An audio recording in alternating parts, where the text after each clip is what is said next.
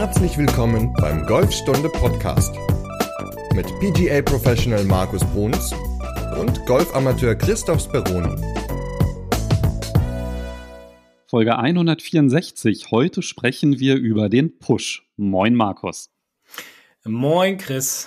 Genau, der Push. Ein ja, Fehlschlag könnte man fast sagen. Ja, wie der Franzose zu sagen pflegt, Le Puche. ein Vorgespräch. Ja, genau, Le Puche. Geflaxt haben. Was wir da noch so alles geflaxt haben, das äh, sagen wir jetzt mal lieber nicht. Aber ja, der Push, einen spannenden Schlag würde ich ihn jetzt nicht bezeichnen, denn er ist ja eher ein Fehlschlag. Und äh, wir wollen heute mal darüber sprechen, warum der oder wodurch der Push kommt und wie man ihn abstellen kann. Wie man ihn abstellt, das ist dann doch wieder das spannende Thema. Das stimmt. Wo er herkommt auch. Aber eigentlich will man ja nicht unbedingt ja wissen, wo ein Fehlschlag herkommt. Man will ja eher wissen, wie er wieder verschwindet. Genau, nur dazu ist es natürlich immer hilfreich, auch die Ursachen zu kennen, weil wir wollen natürlich, dass unsere Hörerinnen und Hörer ja auch in der Lage sind, ihre Probleme selbstständig zu lösen. Sehr und dementsprechend betrachten wir ja immer ein Problem aus unterschiedlichen Blickwinkeln, dass man dann halt auch in der Lage ist, sich selbst zu helfen. Und wenn es gar nicht geht, dann gibt es ja immer noch die Möglichkeit des persönlichen Austauschs. Ja, genau, genau. Aber wenn man sich selbst helfen kann, ist ja auch gut und äh, Viele haben uns ja schon geschrieben in der Vergangenheit, dass sie durch uns viel Spaß wieder am Golf gefunden haben, viele Dinge ausmerzen konnten. Und ja, ich glaube, wir sind da auf einem guten Weg. Und dann ist jetzt halt der Push halt heute mal das Thema. Und da gibt es ja noch einige andere Fehlschläge, aber darüber reden wir dann in anderen Folgen. genau, einige andere Fehlschläge. Also, ich habe ja Markus vorgeschlagen, dass wir mal eine Folge zum Luftschlag machen, wie man den vermeiden kann. Und Da war jetzt Markus nicht so happy mit dem Thema, aber ihr könnt uns ja mal Nachrichten schreiben, ob wir das mal machen sollen. ja, okay. Ja, ja, schreibt einfach. Ich überlege mir schon mal, wodurch ein Luftschlag alles entstehen kann.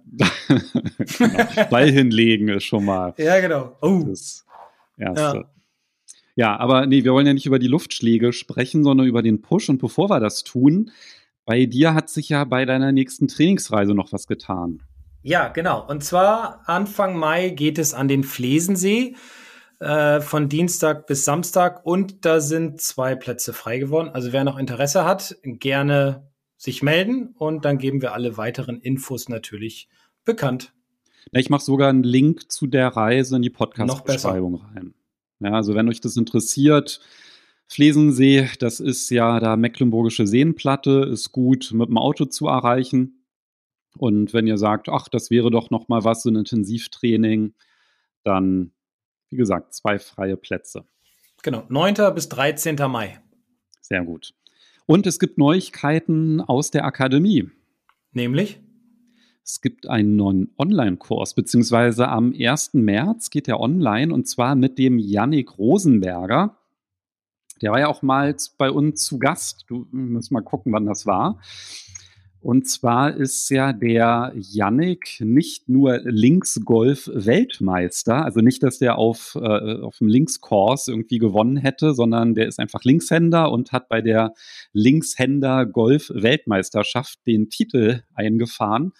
Und der ist halt Diplom-Mentaltrainer und dementsprechend ist der Titel dieses Kurses mental stark in die Saison. Das heißt, es ist ein Saisonvorbereitungskurs und da führt Yannick in das Mentaltraining ein und hat dann halt auch ganz konkrete Übungen, die man machen kann und so ja, eine Anleitung, wie man im Grunde sein Training gestalten kann, um mental stärker zu werden. Und ganz spannend finde ich auch das, das Thema der mentalen Ein-Putt-Strategie. Da könnten wir vielleicht auch sogar mal eine Folge drüber machen. Also das finde ich stark.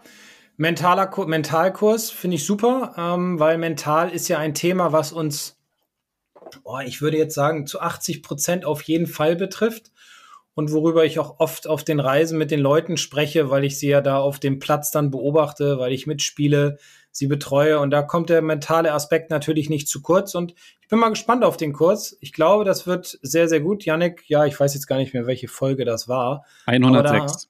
106, okay, also vor fast 60 Folgen. Das war ja auch eine extrem gute Folge, wie ich fand. Und hat mir persönlich auch immer hilft sowas, sich nochmal anzuhören, auch mental Bücher zu lesen. Aber dieser Kurs wird bestimmt vielen von unseren Hörern weiterhelfen, ihr Spiel zu verbessern. Den Kurs und natürlich auch die Folge mit dem Yannick verlinke ich in der Podcast-Beschreibung. Das heißt, wenn euch das Thema interessiert, könnt ihr einfach euch die Folge reinziehen.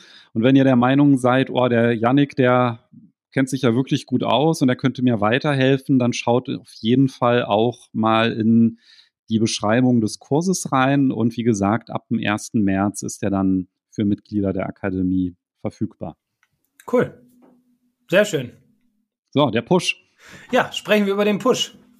Aber dazu haben wir eine Sprachnachricht bekommen. Ne? Ja, stimmt. Ich wollte jetzt schon die erste Frage stellen. Gut, dass du mich daran erinnert hast. Die hören wir uns jetzt einfach mal an. Gerne. Ja, guten Morgen, Markus und Christoph. Hier spricht Michael aus der Schweiz, ein passionierter Golfer und das schon seit vielen, vielen Jahren, der nunmehr 161 Folgen eures Podcasts Golfstunde gehört hat. Ich bin begeistert, äh, macht weiter so. Ähm, das Spektrum ist wirklich sehr weit, was ihr da anbietet. Und konkret auf der Suche nach einem Thema, das mich sehr beschäftigt, ist, äh, bin ich nicht fündig geworden in den bisherigen Folgen, nämlich das Thema zum Push und Pull. Also mich würde interessieren, was sind die Ursachen dafür und warum benutzt man eigentlich diese Begrifflichkeiten? Also ähm, Pull und Push, weil wenn ich das für mich begriffen habe, dann kann ich möglicherweise auch Gegenmaßnahmen ergreifen. Also Wäre toll, wenn das überhaupt eine Sendung füllen würde, ähm, dass man oder dass ihr das bearbeitet. Und ansonsten kann man das sicherlich nebenbei mal erwähnen. Ich bin äh, in jedem Fall sehr interessiert an eurer Meinung. Vielen Dank. Ich wünsche euch alles Gute und ja, dass es nicht mehr so äh, lange dauert, bis dass wir alle wieder unsere Golfschläger schwingen können. Bis dann und Grüße aus der Schweiz. Michael, vielen lieben Dank für deine Nachricht und ja, du warst ja so bescheiden und hast ja sogar gesagt, oh, vielleicht kann man das ja beides nebenbei in einer Folge machen. Nee, wir haben uns entschieden, da sogar zwei Folgen draus zu machen, weil wir haben tatsächlich bisher weder über den Push noch über den Pull gesprochen. Und heute machen wir den Auftakt mit dem Push. Genau. Ja, also wir können tatsächlich zwei Folgen damit füllen weil es sind zwei unterschiedliche Ballflüge und ja, immer wenn neue Ideen kommen von unseren Hörern, dann denke ich immer, oh, haben wir wirklich noch nicht drüber gesprochen? Und wir haben tatsächlich noch nicht über den Push und Pull gesprochen, obwohl wir schon bei Folge 164 jetzt sind. Und ich glaube, es ist erstmal ganz wichtig, wir fangen ja mit dem Push an heute, nächste Woche ist es dann der Pull. Ich glaube, es ist erstmal ganz wichtig zu wissen, wie erstmal klar, wodurch entsteht ein Push, aber was ist das überhaupt für ein Ballflug? Ich glaube, das ist schon mal ein ganz wichtiger Punkt, denn meine Erfahrung zeigt, dass viele so den Push mit dem Slice verwechseln. Also ein Slice ist ja eher ein Ball, der eine Kurve, ich rede jetzt heute mal für den Rechtshänder, übrigens in der Folge, also der Linkshänder muss in dieser Folge jetzt ein bisschen umdenken. Ich hoffe, das ist in Ordnung. Also der Slice ist ein Ball, wo der Ball eher mal erstmal ja, ein bisschen in Richtung Ziel startet und dann halt stark nach rechts abdreht, also mit einer Kurve nach rechts sozusagen. Und der Push ist ein Ball, der schon rechts vom Ziel startet, aber gerade bleibt. Also praktisch ein gerader Schlag nach rechts. Also gerade Schläge sind ja fast unmöglich. Hatten wir, glaube ich, auch mal eine Folge drüber. Ja. Aber, aber bei, also der Spin des Balles ist recht gering, sodass der halt nicht kurvt so stark. Ne? Also eine nicht so deutliche Kurve wie bei einem Slice. Das hast du schön gesagt. Kann man sich gut vorstellen. Jawohl, danke. also so schräg diagonal nach rechts fliegt der. Ganz genau. Und hat keine Kurve. So. Wenn das passiert, ist nicht so gut, ne? Naja, äh, es kommt immer drauf an. Also ja, es ist wie man gut. sich ausgerichtet hat. ja, genau. Klar, wenn ich mich ganz weit nach links ausrichte und hau den dann gerade nach rechts, dann landet er auch im Ziel. Aber das ist ja nicht das Ziel dieser Folge, dass sich jeder jetzt in die andere Richtung ausrichtet und dann hofft, dass dieser Push kommt, weil wenn er dann mal nicht kommt, dann ist er halt stang gerade links. Also das ist natürlich auch der falsche Ansatz. Deswegen ist natürlich immer, also ein Push zu schlagen ist nicht der beste Schlag, den man haben will. Er ist eine Voraus also der Ball muss erstmal, wenn man einen Draw schlagen will, sollte er erstmal leicht rechts vom Ziel starten und wieder zurückkurven nach links. Das ist dann ja praktisch der kleine Hook. Aber es gibt häufig so diesen Ansatz bei vielen Spielern, dass sie glauben, einen Push Hook schlagen zu müssen, um den Ball ja ins Ziel zu bekommen. Und der Push-Hook ist halt der Ball, der gerade rechts startet und dann nach links zurückdreht, also mit einer starken Kurve nach links und sogar links vom Ziel landet.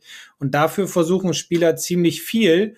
Und daraus entsteht ganz häufig dann leider nicht dieser Push-Hook oder dieser Draw, sondern tatsächlich dieser stangengerade Draw, äh, stangengerade Push, Entschuldigung, nach rechts raus. Und ähm, da gibt's natürlich einige Probleme, aber auch relativ leichte Korrekturen, wie man es schafft, den Ball wieder zurückzukriegen. Also wenn ich so nachdenke, ich glaube, Push schlage ich so gut wie gar nicht. Wenn ich nachdenke, dann schlage ich Pushs sehr häufig. So, und das ist jetzt ganz spannend, weil das hat ja dann auch was mit einer gewissen Schlagtendenz zu tun, ne? Genau. Deine Schlagtendenz ist eher Slice. Naja, klar. Also. genau. Und deiner halt Hook. Und meine halt Draw. Und dazu muss ich den Ball erstmal nach rechts rausschlagen. Ja, genau, der Fehlschlag. Der, ich meine. Der, der ja. funktioniert halt nicht immer, der Draw. Das ist halt mein Problem, weil es manchmal zu viel Bewegung des Schlägers zum Beispiel, und das ist auch ein, ein, ein Punkt, der Schläger kommt häufig zu stark von innen an den Ball, also schwingt halt zu weit und gerade nach rechts raus dann schaffe ich es nicht mehr, die Schlagfläche zu schließen und dann pusht der Ball halt gerade rechts weg. Das heißt, das ist wahrscheinlich auch ein Fehlschlag, der eher seltener ist. Also wir hatten ja auch mal eine Folge über den Hook gemacht. Da hast du ja auch darauf hingewiesen, dass das ja auch so ein vernachlässigtes Thema ist, weil halt ganz, ganz viel über den Slice gesprochen wird. Und da kann ich mir vorstellen, dass es beim Push ja dann auch ähnlich ist. Ich sag mal so, ich habe selten jemand in meiner Box stehen oder mit dem ich auf dem Platz bin, der den Ball als Fehlschlag pusht. Es ist eher der Slice, es ist eher der Pull, der Pull-Slice oder auch manchmal der Pull-Hook. Aber der Push kommt sehr, sehr selten vor. Und woher kommt das? Also das, oder was sind die Ursachen dafür, dass er so selten vorkommt? Weil die wenigsten Spieler von innen an den Ball schwingen. Also die meisten schwingen halt von außen an den Ball und wenn der Schläger von außen an den Ball kommt, dann kann der Ball nicht pushen, sondern da muss der Schläger immer von innen kommen. Das bedeutet, wenn man sich diese Schaftebene vorstellt, die man in der Ansprechposition halt kreiert, und man würde jetzt über den Schaft eine Linie legen, also aus der seitlichen Perspektive, dann wären die Hände in der Bewegung zum Ball kurz vorm Treffen eigentlich so ziemlich gut auf dieser Linie drauf, sagen wir mal. Aber der Schläger wäre da drunter und das würde halt dazu führen, dass der Ball eher nach rechts rausdreht, äh, startet. Könnte man sagen, dass der Push so ein Fehlschlag ist, der von golferischer Qualität zeugt? ja. Ja, deswegen spiele ich den nie, ne?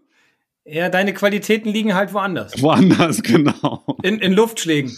Du hast ja, ja gesagt, einmal im Jahr hast du einen Luftschlag auf der Runde.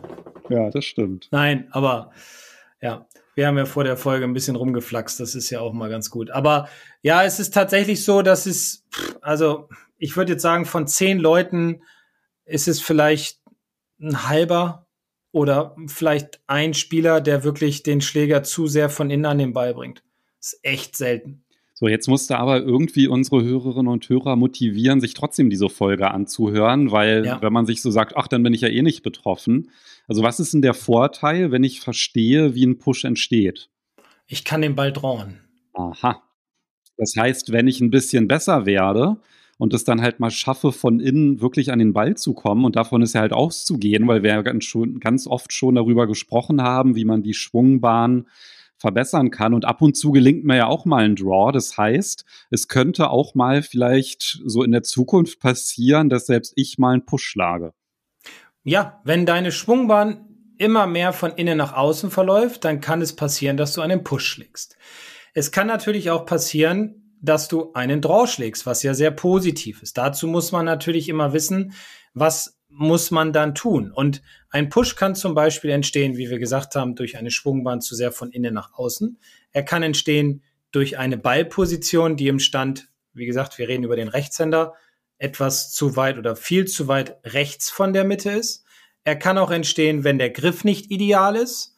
Und das sind eigentlich so die drei Punkte, die ja am häufigsten dafür sorgen, dass der Ball gerade rechts fliegt und nicht ja, wieder zurückdroht oder eine gerade Flug oder eine geradere Flugbahn zum Ziel hat. Boah, das war jetzt gerade Druckbetankung. Also ziemlich gut, um so einen Überblick zu bekommen, was die Punkte sind. Aber lass uns die mal jetzt wirklich ein nach dem anderen durchgehen damit man das auch so ein bisschen verinnerlichen kann und das Verständnis ist, also selbst wenn man jetzt noch gar nicht von innen an den Ball kommt, ja, und vielleicht noch gar nicht push gefährdet ist, ist ja das Verständnis trotzdem gut, das zu haben. Und deswegen lass uns vielleicht noch mal ganz explizit machen, was bedeutet denn das? Von innen an den Ball kommen oder Schwungbahn von außen nach innen, hast du das ja genannt. Das ist ja erstmal das Gleiche, ne? Schwungbahn von innen nach außen.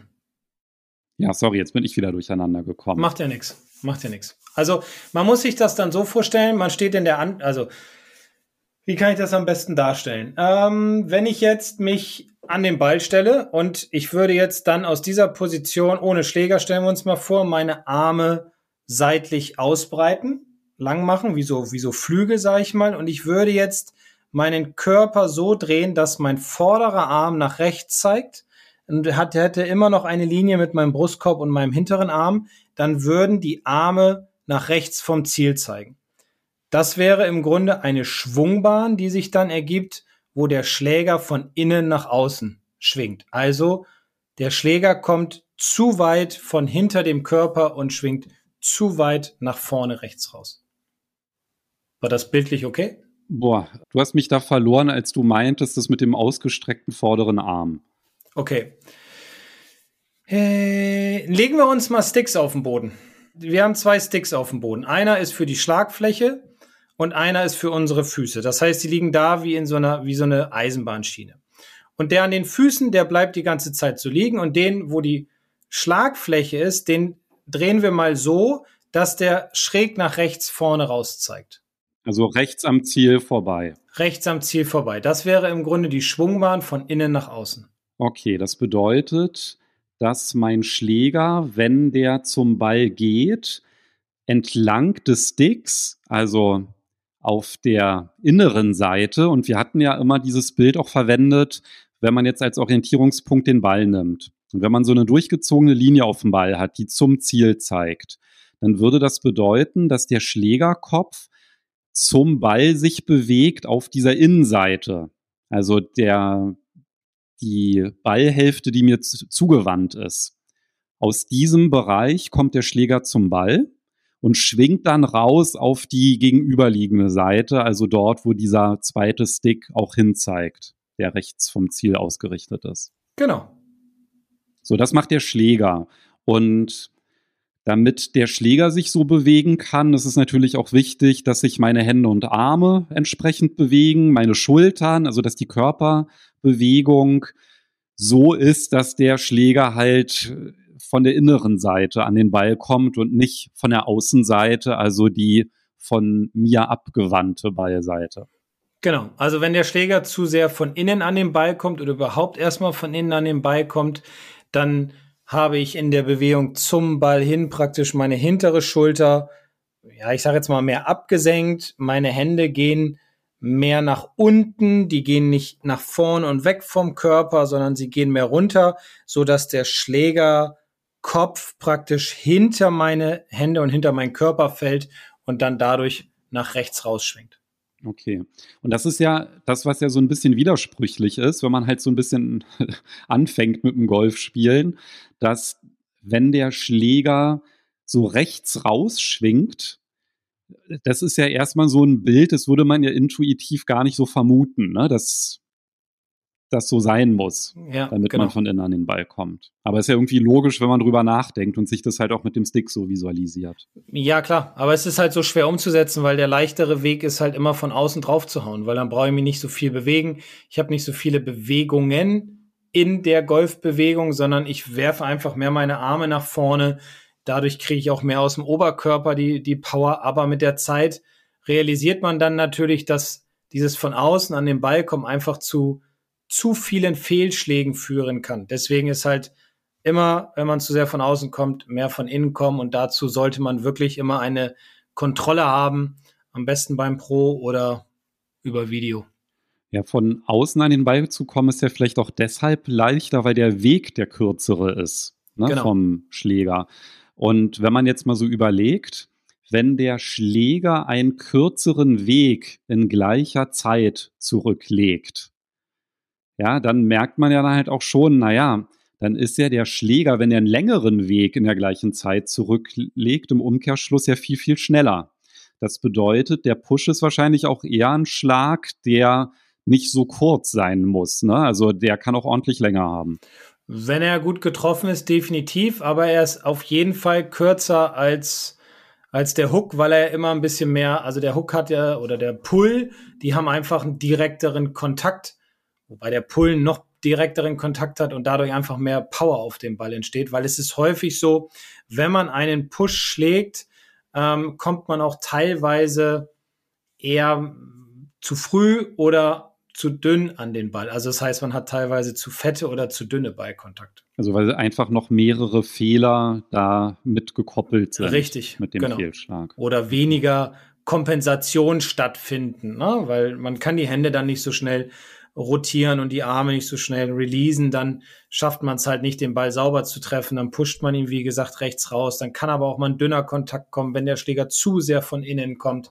Also da gibt es eine ganze Menge was passieren kann. Deswegen ist so eine Überprüfung immer von einem Außenstehenden immer ganz wichtig. Okay, also Kriterium Nummer eins für den Push ist, dass ich von innen an den Ball komme, also eine Schwungbahn von innen nach außen, so rum. Ja, ja. Und wenn das nicht gegeben ist, dann ist halt auch ein Push unmöglich. Das heißt, das ist Kriterium Nummer eins. Genau. So, was sind denn jetzt so andere Ursachen, die halt auch gekoppelt sind mit dem Push?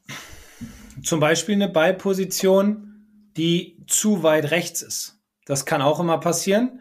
Ja, das macht man dann halt ganz gerne, wenn man merkt, okay, jetzt haue ich zu früh in den Boden zum Beispiel. Dann schiebt sich der Ball immer weiter nach rechts unbewusst. Der Schläger kommt jetzt von innen und dann pusht man den Ball halt ziemlich weit rechts raus. Deswegen ist das auch eine Ursache für einen Push und aber auch Ganz kurz, der, ja wenn du sagst, der Ball, der ist zu weit rechts.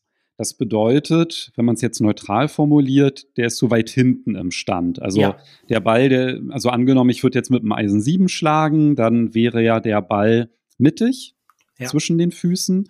Und wenn ich jetzt so ein bisschen schludere in der Ansprechposition, dann kann es halt sein, oder weil ich halt sowieso eher so stark von innen an den Ball komme, dass ich, was du ja gesagt hast, dann halt zu früh in den Boden komme. Dann kann es sein, dass ich vielleicht auch unterbewusst versuche, das zu kompensieren in der Ansprechposition und mich dann halt so hinstelle, dass der Ball in meinem Stand mehr zum hinteren Fuß wandert, also zum rechten Fuß als Rechtshänder.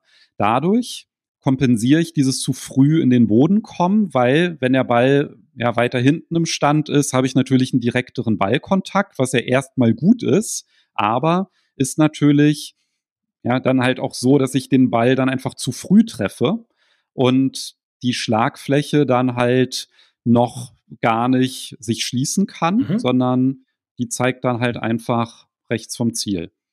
Genau. Und ich kompensiere dann halt oder denke durch den Ball im hinteren Stand kann ich ganz gut kompensieren, dann treffe ich den Ball zumindest gut, aber am Ende entsteht natürlich dieser Push, weil die Schlagfläche nicht mehr oder keine Zeit mehr hat, sich zu schließen. Und da sind wir im Grunde auch schon an dem nächsten Punkt, der ja eigentlich immer so mit als erstes überprüft werden sollte. Das ist natürlich der Griff. Weil wenn der Griff, wir Golflehrer sagen dazu, zu schwach, ich erkläre das gleich nochmal, wenn der Griff zu schwach gegriffen ist, dann muss man, dann muss man damit rechnen, dass der Ball, also dass die Schlagfläche offen ist im Treffmoment. Dann muss man immer gucken, dass man die Schlagfläche zukriegt, um den Ball wieder ja, kurven zu lassen, damit der aus, äh, aus dem Push halt dieser leichte Draw wird. Dann muss man die Hände stärker machen. Stärker oder schwächer, das bedeutet nicht der Griffdruck, sondern das bedeutet die Position der Hände am Griff. Also wenn wir über die obere Hand reden, Jetzt für den Rechtshänder, dann ist es ein schwächerer Griff ist, wenn die obere Hand mehr nach links gedreht ist und der stärkere Griff ist, wenn die obere Hand mehr nach rechts gedreht ist.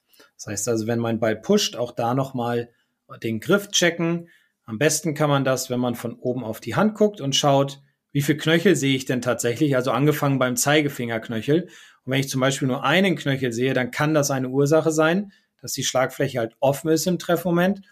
Und dann drehe ich halt weiter nach rechts rüber und achte darauf, dass ich zwei bis drei Knöchel sehe. Dann ist es ein neutraler bis starker Griff und dann schließt sich die Schlagfläche mehr. Okay, da ich ja noch nie einen Push geschlagen habe, habe ich mir auch noch nie so große Gedanken dazu gemacht. Also ich versuche mal das nochmal so ein bisschen zu wiederholen, was du gesagt hast, und dann kannst du sagen, ob das richtig oder falsch ist.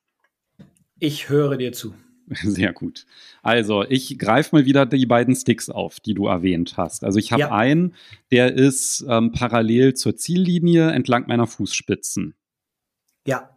So, der andere, der ist genaue unterm Ball oder über dem Ball kann er nicht sein. Sagen wir mal, der ist. Ähm, ist halt der Schlagflächenstick. Genau, der Schlagflächenstick. Ja. So, der zeigt jetzt auch erstmal parallel und dann nehme ich aber das hintere Ende, bewege ich zu mir, sodass die eine Spitze vom Stick rechts vom Ziel zeigt und dementsprechend kreuzt der ja dann auch den Stick, der vor meinen Füßen liegt. Das Richtig. ist das Bild. Richtig. Nach vorne wird es offener, nach hinten wird es enger. Dann ist das so, ja. Genau. Und jetzt ist es ja so, dass wenn ich einen, Pu einen Push schlage, dann komme ich von innen an den Ball. Das heißt, meine Schwungbahn verläuft entlang dieses Sticks, der nach rechts raus zeigt. Ja. Und dadurch, dass der Ball ja kaum Spin hat, also nach links oder nach rechts kurft, sondern ziemlich gerade ist, zeigt auch meine Schlagfläche genau in diese Richtung. Ja. Und das kann jetzt zwei Ursachen haben, dass die Schlagfläche in diese Richtung zeigt. Eventuell wäre sie sogar square, also parallel zum Ziel, ähm, wenn die Ballposition die richtige wäre. Habe ich die jetzt aber viel zu weit vorne im Stand, treffe ich den Ball zu früh.